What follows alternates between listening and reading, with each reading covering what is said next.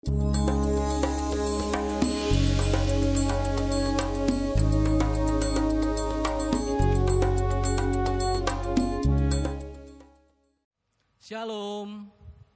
salam damai, sejahtera dalam kasih Tuhan Yesus Kristus. Mewakili majelis jemaat, kami mengucapkan selamat hari Minggu kepada seluruh warga jemaat GKJW Jemaat Surabaya. Selamat mengikuti ibadah bersama keluarga terkasih secara online. Kiranya kesehatan dan kekuatan ada pada kita semua. Bapak, Ibu, saudara-saudara, serta anak-anak yang dikasihi Tuhan, saat ini kita memasuki Minggu Paskah yang kelima, masih dalam kondisi keprihatinan akan pandemi virus corona yang sampai sekarang belum selesai.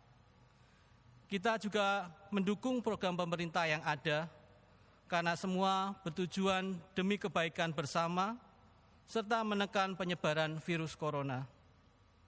Marilah kita dengan kesungguhan hati berdoa dan berharap pada Tuhan agar kondisi saat ini segera pulih kembali.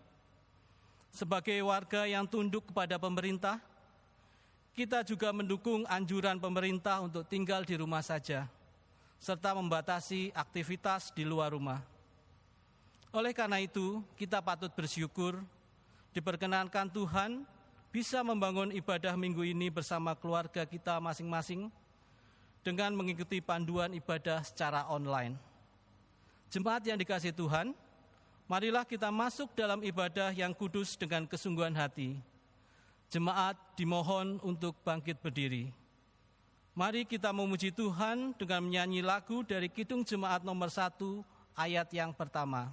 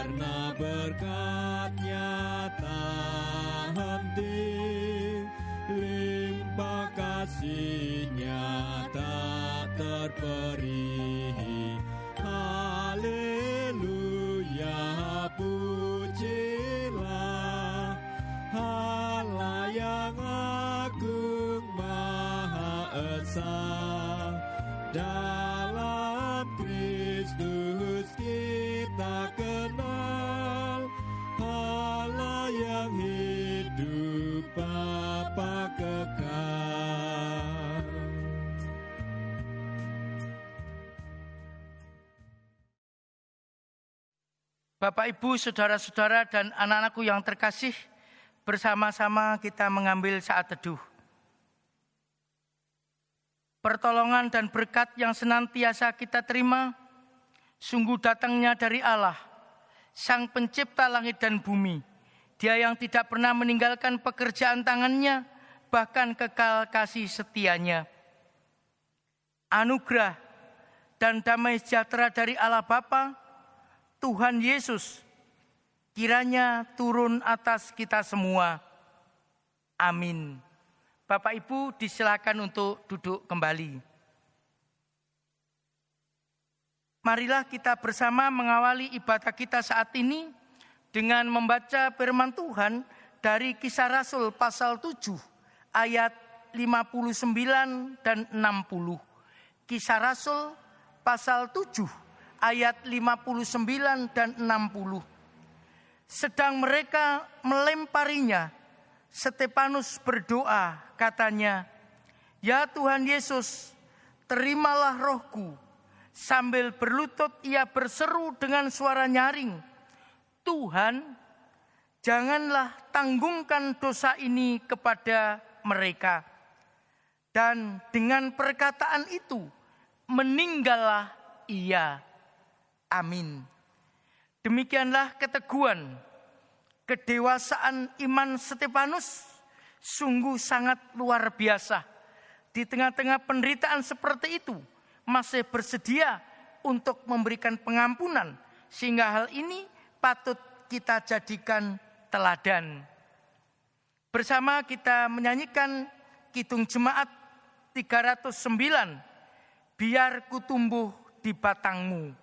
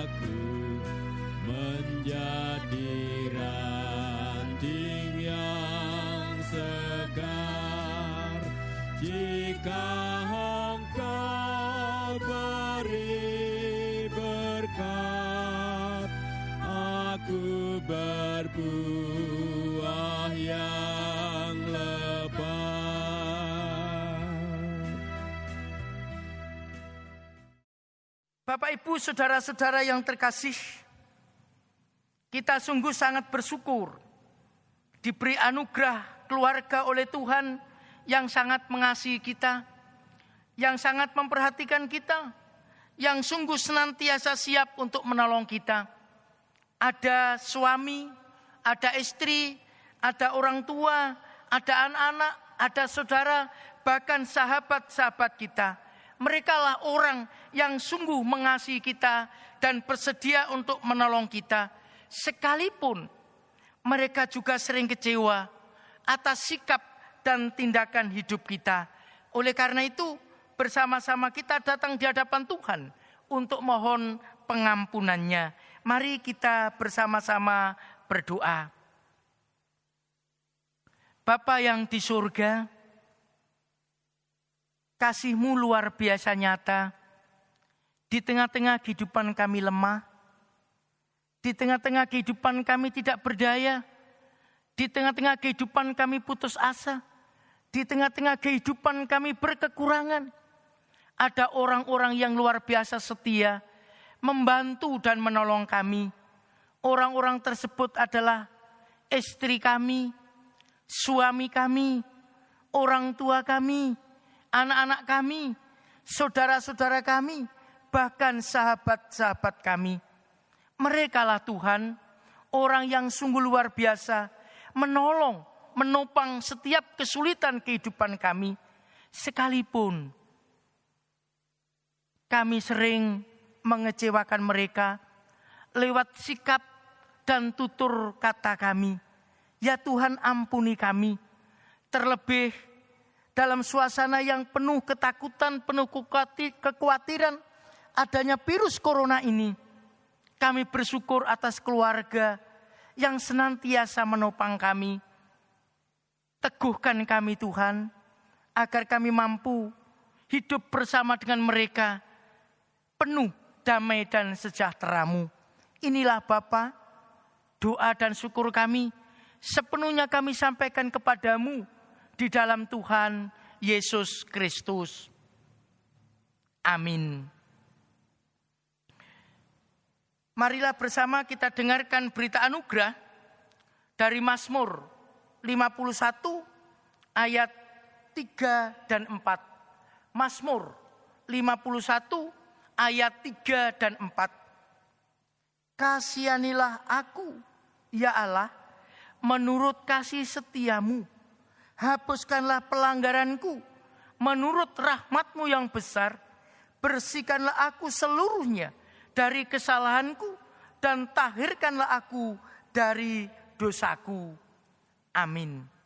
Biarlah doa sang juru Mazmur ini juga menjadi doa kita semua. Amin. Bersama kita menyanyikan Kidung Jemaat 39, Ku diberi belas kasihan.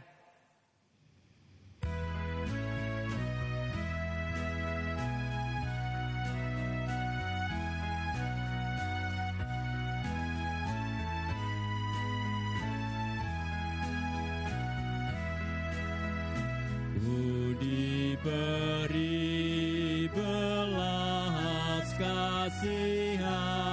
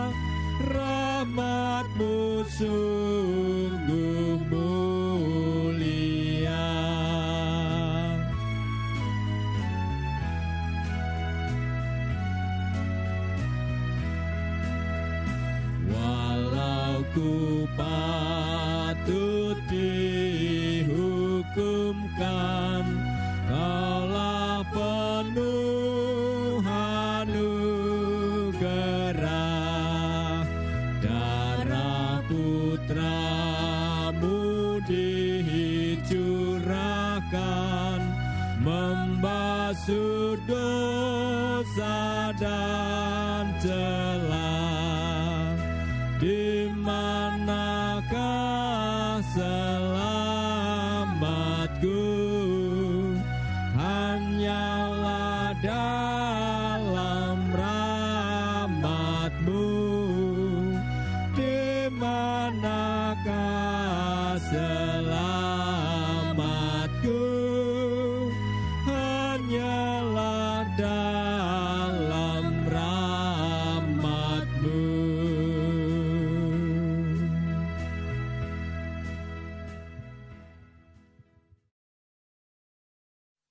jemaat yang dikasihi Tuhan, kita akan bersama-sama membaca Alkitab dan menerima pemberitaan firman Tuhan. Sebelumnya, marilah kita berdoa.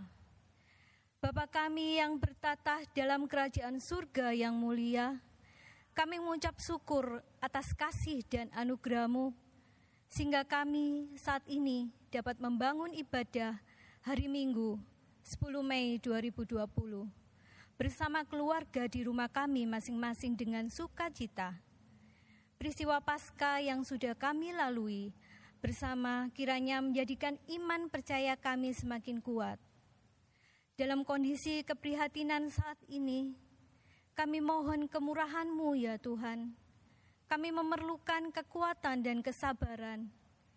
Kiranya firman yang akan kami baca dan kami renungkan menjadikan kami semakin kuat di dalam menjalani kehidupan di hari-hari ini dan yang akan datang. Kami berdoa untuk hambamu, Bapak Pendeta Sunardi, yang akan memberitakan kebenaran firman-Mu. Kiranya Tuhan urapi dengan rohmu yang kudus. Tuhan berkati dengan segala hikmat, sehingga apa pun yang disampaikan seturut dengan kehendak-Mu. Tuhan, mampukan kami untuk memahami dan mengerti akan firman-Mu, sehingga kami bisa menjalani firman-Mu dalam kehidupan kami sehari-hari, dan bisa menjadi berkat bagi sesama kami, di mana pun kami berada.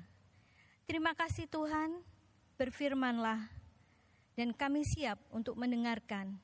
Hanya di dalam nama Tuhan Yesus kami berdoa. Haleluya. Amin.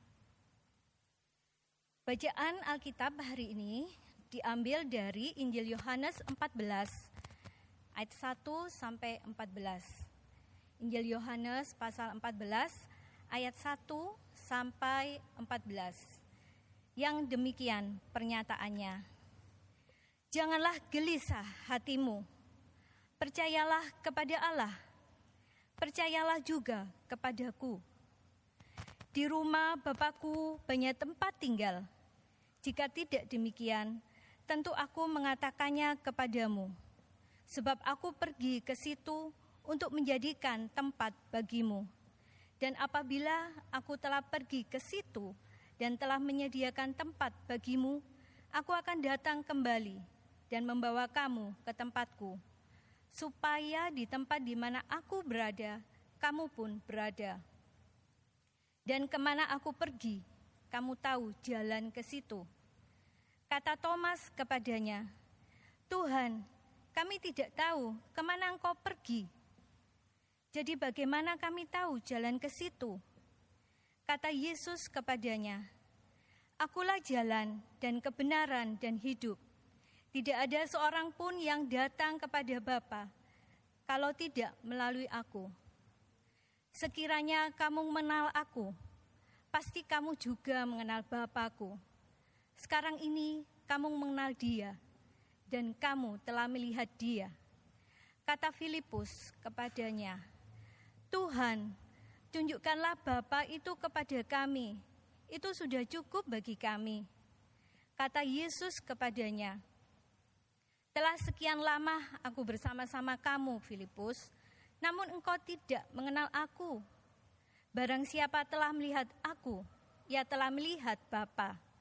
Bagaimana engkau berkata, tunjukkanlah Bapa itu kepada kami. Tidak percayakah engkau bahwa aku di dalam Bapa dan Bapa di dalam aku? Apa yang aku katakan kepadamu, tidak aku katakan dari diriku sendiri, tetapi Bapa yang diam di dalam aku. Dialah yang melakukan pekerjaannya. Percayalah kepadaku bahwa aku di dalam Bapa dan Bapa di dalam aku. Atau setidak-tidaknya percayalah karena pekerjaan-pekerjaan itu sendiri. Aku berkata kepadamu, sesungguhnya barang siapa percaya kepadaku, ia akan melakukan juga pekerjaan-pekerjaan yang aku lakukan, bahkan pekerjaan-pekerjaan yang lebih besar daripada itu. Sebab aku pergi kepada Bapa, dan apa juga yang kamu minta dalam namaku, aku akan melakukannya, supaya Bapa dipermuliakan di dalam anak. Jika kamu meminta sesuatu kepadaku dalam namaku, aku akan melakukannya. Demikianlah firman Tuhan. Yang berbahagia adalah kita semua yang senantiasa mendengarkan firman Tuhan dan belajar untuk melakukan kebenaran firman Tuhan ini dalam hidup kita sehari-hari. Amin. Bapak, Ibu, saudara-saudara, dan anak-anakku yang terkasih, pada saat ini kita bersama-sama belajar firman Tuhan tentang percaya dan mengeluarkan buah. Percaya dan mengeluarkan buah. Bapak, Ibu, saudara-saudara, dan anak-anakku yang terkasih, Pak Dermo dikenal sebagai sosok yang sangat aktif di sebuah jemaat. Hampir setiap kegiatan yang dilakukan dalam jemaat tersebut selalu ada Pak Dermo Sepertinya di jemaat tersebut tak ada orang lain yang semampu dan serajin melebihi Pak Dermo. Lebih-lebih kerajinan Pak Dermo sudah berlangsung belasan tahun lamanya. Selain itu Pak Dermo juga sangat senang menolong orang lain, warga gereja, sehingga wajar kalau seluruh warga gereja sangat kenal dengan Pak Dermo. Bapak Ibu saudara-saudara yang terkasih, kalau kita diminta pendapat tentang Pak Dermo, maka semua warga jemaat itu sepakat bahwa Pak Dermo adalah orang yang baik, orang yang sangat setia, dalam pelayanan, bahkan orang yang sangat luar biasa bertanggung jawab kepada Tuhan. Bapak, Ibu, saudara-saudara, dan anak-anakku yang terkasih, rupanya tidak banyak yang tahu bahwa ternyata Pak Dermo memiliki konflik yang sangat tersembunyi dengan Pak Lamis. Ketika konflik itu diketahui oleh majelis jemaat, maka Pak Dadap diutus oleh PMC untuk mengadakan pendekatan baik kepada Pak Dermo maupun kepada Pak Lamis agar mereka berdua dapat rekonsiliasi untuk menyelesaikan persoalannya dengan baik bahkan saling mengampuni dan saling menerima. Setelah beberapa kali dilakukan pendekatan, Pak Lamis melunak hatinya sehingga siap berdamai dengan Pak Dermo bahkan bersedia untuk minta maaf bila dianggapnya bersalah. Sebaliknya, Pak Dermo sama sekali tak bergeming. Hatinya membatu. Sehingga ia tetap bersikeras untuk berpindah gereja. Sekalipun ada banyak orang yang memberikan nasihat, dia tetap pada pendiriannya.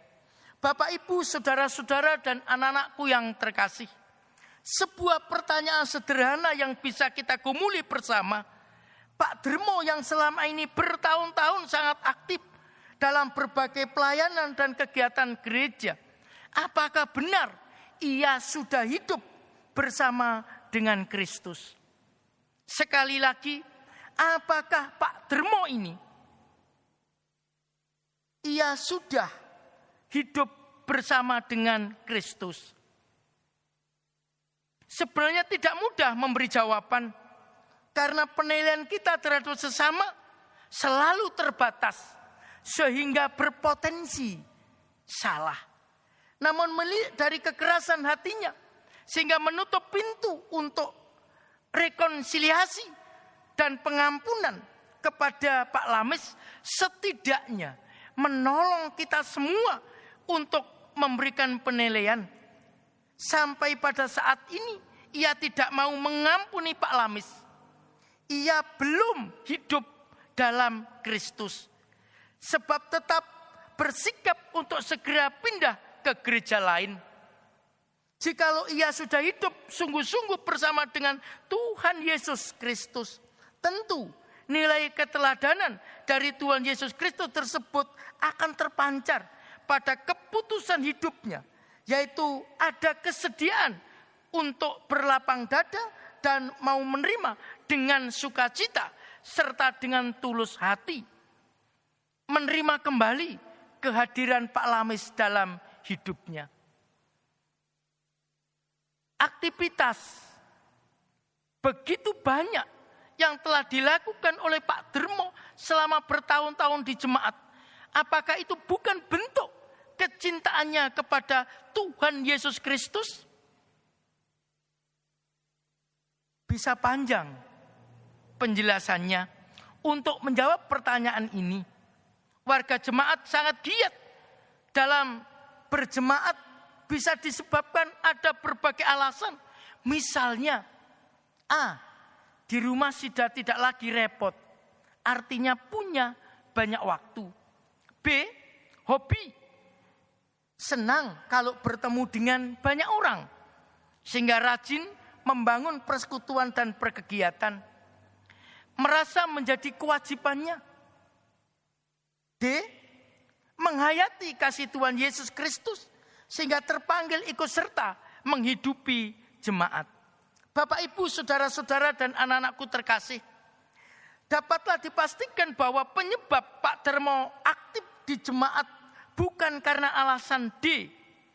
Kok bisa? Iya, kalau seorang menghayati secara mendalam kasih Tuhan Yesus Kristus, maka akan terpancar dalam hidupnya keteladanan Tuhan Yesus Kristus termasuk keputusan yang diambilnya. Yakni penuh kasih dan pengampunan di dalamnya. Bagaimana mungkin ada kasih ketika hatinya beku sehingga menutup memberi maaf, memberi pengampunan kepada Pak Lamis. Bapak Ibu, saudara-saudara dan anak-anakku terkasih. Oleh karena itu kisah Rasul pasal 7 ayat 59 sampai 60 yakni seruan yang disampaikan oleh Stefanus yang sedang diambang kematian. Tuhan, janganlah tanggungkan dosa ini kepada mereka. Kiranya ini dapat masuk dan dicerna oleh hati Pak Dermo. Dengarkanlah, iya, tetapi dihayati sama sekali tidak. Apakah di jemaat ini, di antara yang ikut dalam ibadah saat ini, adakah yang bertipe seperti Pak Dermo atau bahkan lebih parah dari itu? Padahal ketika Pak Dermo masih aktif dalam pelayanan di jemaat, sering kali ia mengatakan dengan penuh kebanggaan bahwa Tuhan Yesus Kristus adalah satu-satunya jalan Allah yang penuh kasih dan penuh pengampunan. Kalimat itu diucapkan dengan penuh keyakinan dan kebanggaan. Layakkah dia yang keras hatinya dan tak mau mengampuni sesama lalu dapat disebut orang percaya yang mengeluarkan buah serta berharap sudah bersiap untuk masuk ke surga yang disiapkan oleh Tuhan Yesus Kristus. Bapak Ibu, saudara-saudara yang terkasih, anak-anakku semua, kedekatan hati pada Tuhan Yesus Sang Gembala Agung sungguh memberi kekuatan iman kepada Stefanus. Baik dalam menghadapi tantangan hidup, bahkan dalam menghadapi kematian sekalipun, dia tetap teguh bersikap penuh pengampunan terhadap mereka yang membencinya, mereka yang menganiaya, bahkan mereka yang membunuh, membunuhnya. Kedalaman iman kepada Tuhan Yesus Kristus yang dimiliki oleh Stefanus sungguh menjadi pondasi yang kokoh untuk berhadapan dengan dunia dengan segala macam tantangan dan pergumulannya. Pondasi yang sangat kuat ini mendapat penyempurnaan jaminan dari Tuhan Yesus Kristus bahwa ia telah menyediakan tempat untuk mereka yang setia kepadanya sampai akhir hayat. Stefanus sungguh menjadi orang yang percaya dan mengeluarkan buah yang sangat luar biasa. Bagaimana dengan kita semua? Bagaimana dengan kita semua?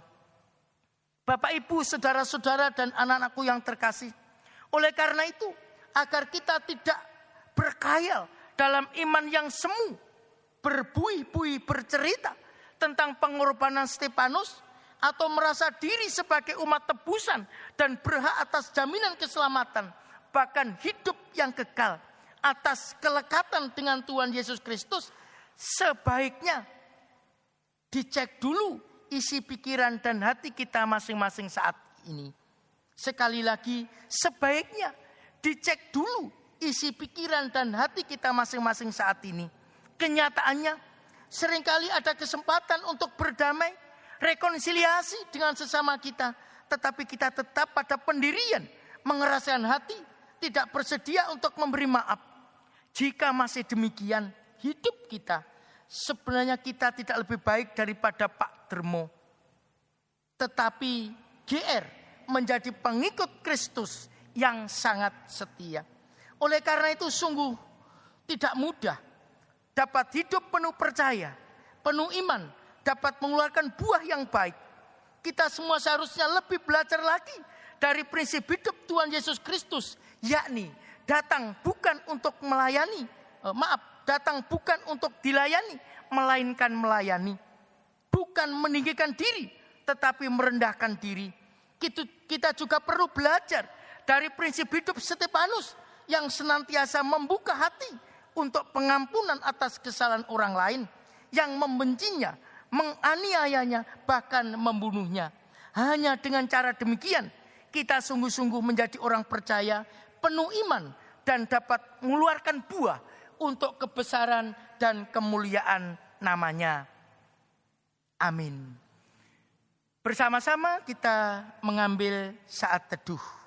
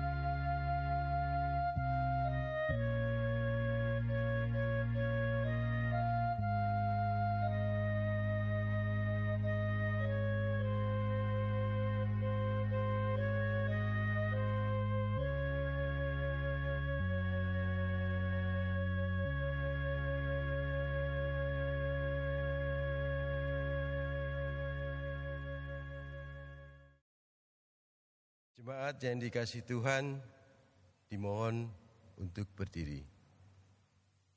Kita bersama-sama membarui iman percaya kita dengan mengikrarkan pengakuan iman. Pengakuan iman rasuli. Aku percaya kepada Allah Bapa yang Maha Kuasa, Khalid langit dan bumi. Dan kepada Yesus Kristus, anaknya yang tunggal Tuhan kita, yang dikandung daripada roh kudus, lahir dari anak darah Maria, yang menderita di bawah pemerintahan Pontius Pilatus, disalibkan, mati dan dikuburkan, turun ke dalam kerajaan maut. Pada hari yang ketiga, bangkit pula dari antara orang mati, naik ke sorga, duduk di sebelah kanan Allah Bapa yang Maha Kuasa, dan akan datang dari sana untuk menghakimi orang yang hidup dan yang mati. Aku percaya kepada Roh Kudus, gereja yang kudus dan am, persekutuan orang kudus, pengampunan dosa, kebangkitan daging, dan hidup yang kekal. Amin. Jemaat dipersilakan duduk kembali. Jemaat yang dikasihi Tuhan, kita patut mengucap syukur atas kasih dan pemeliharaan Tuhan melalui berkat yang senantiasa tercurah dalam kehidupan kita setiap hari. Dalam kesempatan ini, sebagai ungkapan rasa syukur kita atas kebaikan Tuhan, mari kita menyerahkan persembahan. Sebagai dasar dalam mempersembahkan, Mari kita baca bersama dari Amsal pasal 3 ayat 9 sampai 10. Amsal pasal 3 ayat 9 sampai 10. Muliakanlah Tuhan dengan berhartamu dan dengan hasil pertama dari segala penghasilanmu. Maka lumbung-lumbungmu akan diisi penuh sampai melimpah-limpah. Dan bejana pemerahanmu akan meluap dengan air buah anggurnya. Bersama dengan kita menyerahkan persembahan, mari kita menyanyi dari Kidung Jemaat 292 ayat yang pertama.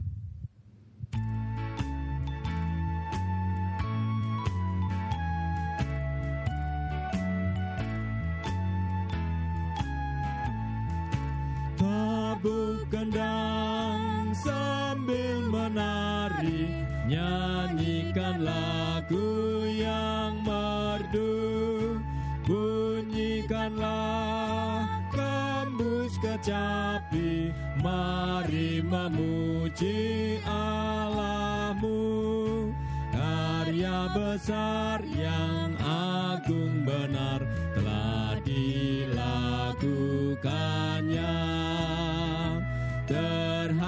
terhadap umatnya.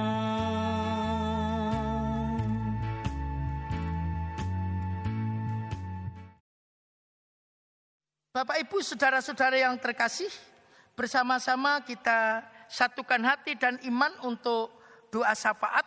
Nanti kita akhiri bersama-sama doa Bapa kami kita pujikan bersama. Mari kita satukan hati dan iman untuk berdoa.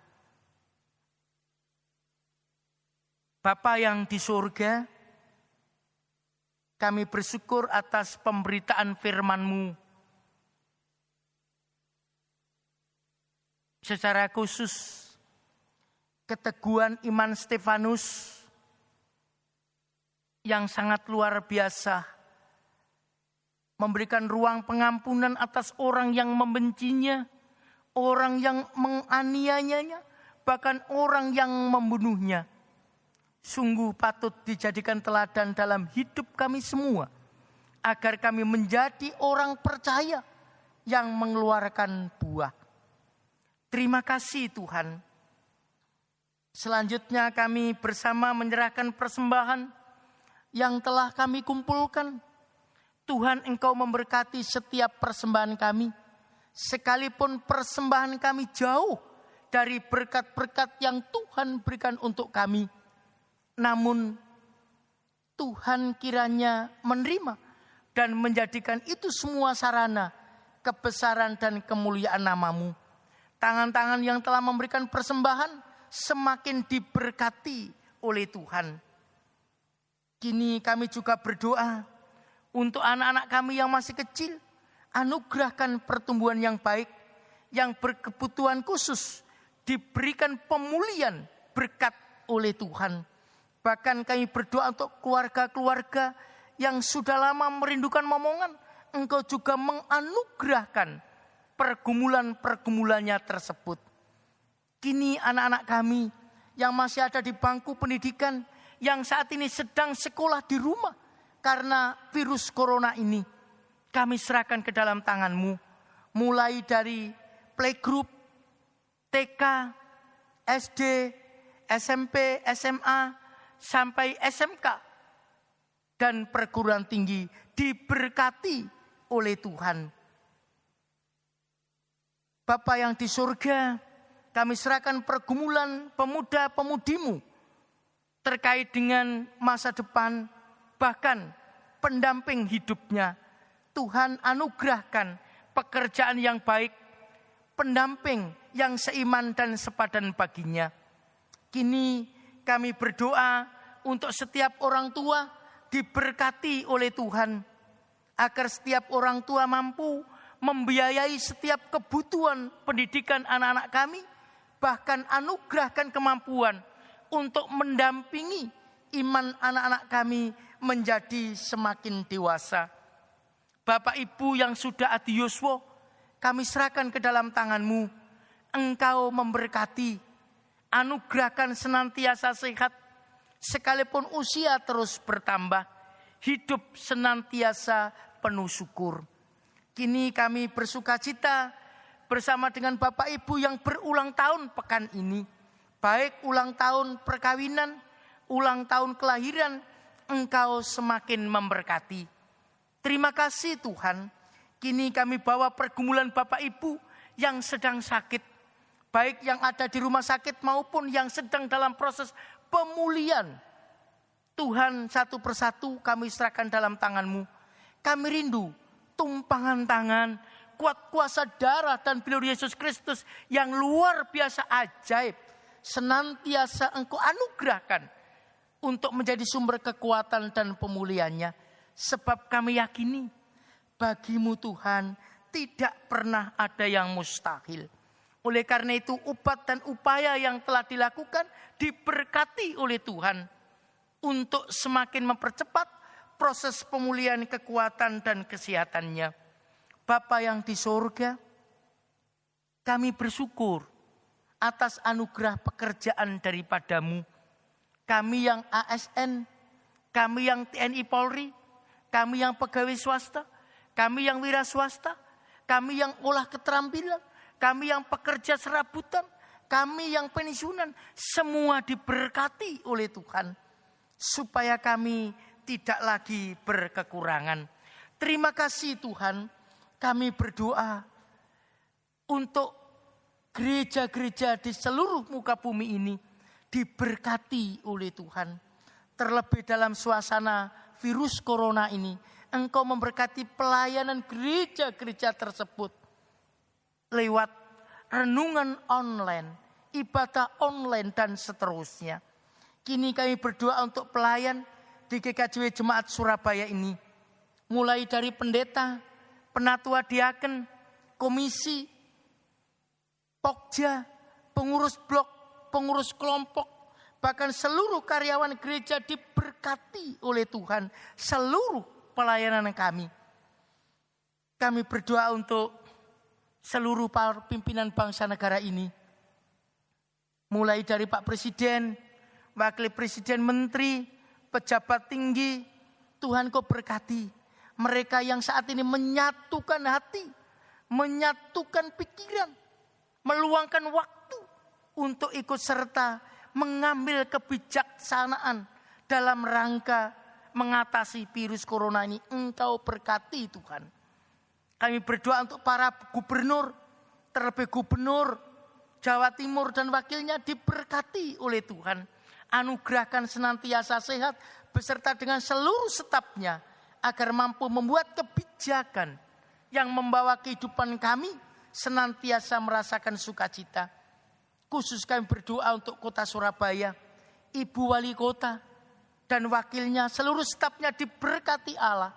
Anugerahkan kekuatan kesehatan, kemampuan, ikut serta menanggulangi virus corona ini. Bahkan kami berdoa untuk seluruh masyarakat Indonesia diberkati hidup senantiasa disiplin, patuh akan peraturan pemerintah ini sehingga penyebaran virus corona bisa segera diakhiri. Terima kasih Tuhan. Kini kami serahkan seluruh pergumulan-pergumulan kehidupan kami dalam tanganmu. Sebab kami tahu bahwa engkau adalah gembala yang baik. Inilah Bapa, doa dan syukur kami. Kami sampaikan kepadamu di dalam Tuhan Yesus Kristus yang telah mengajar doa Bapa kami.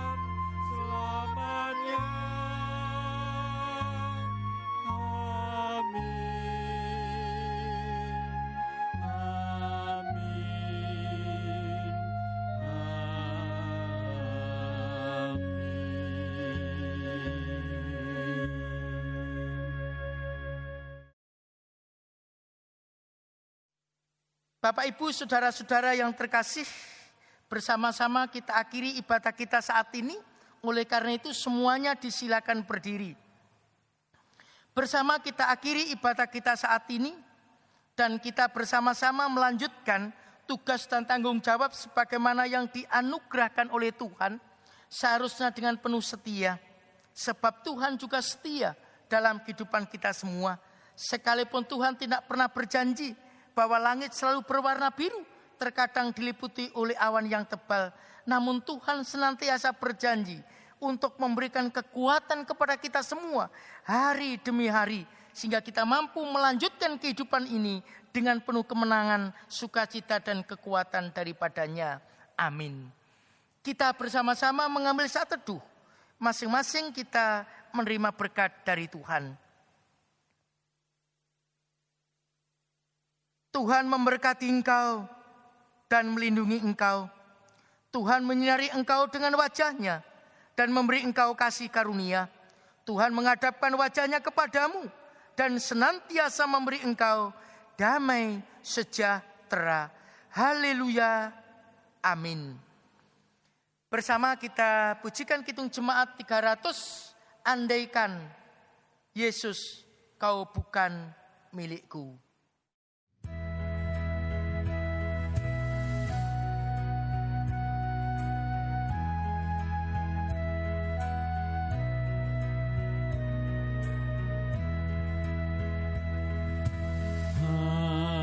Andaikan Yesus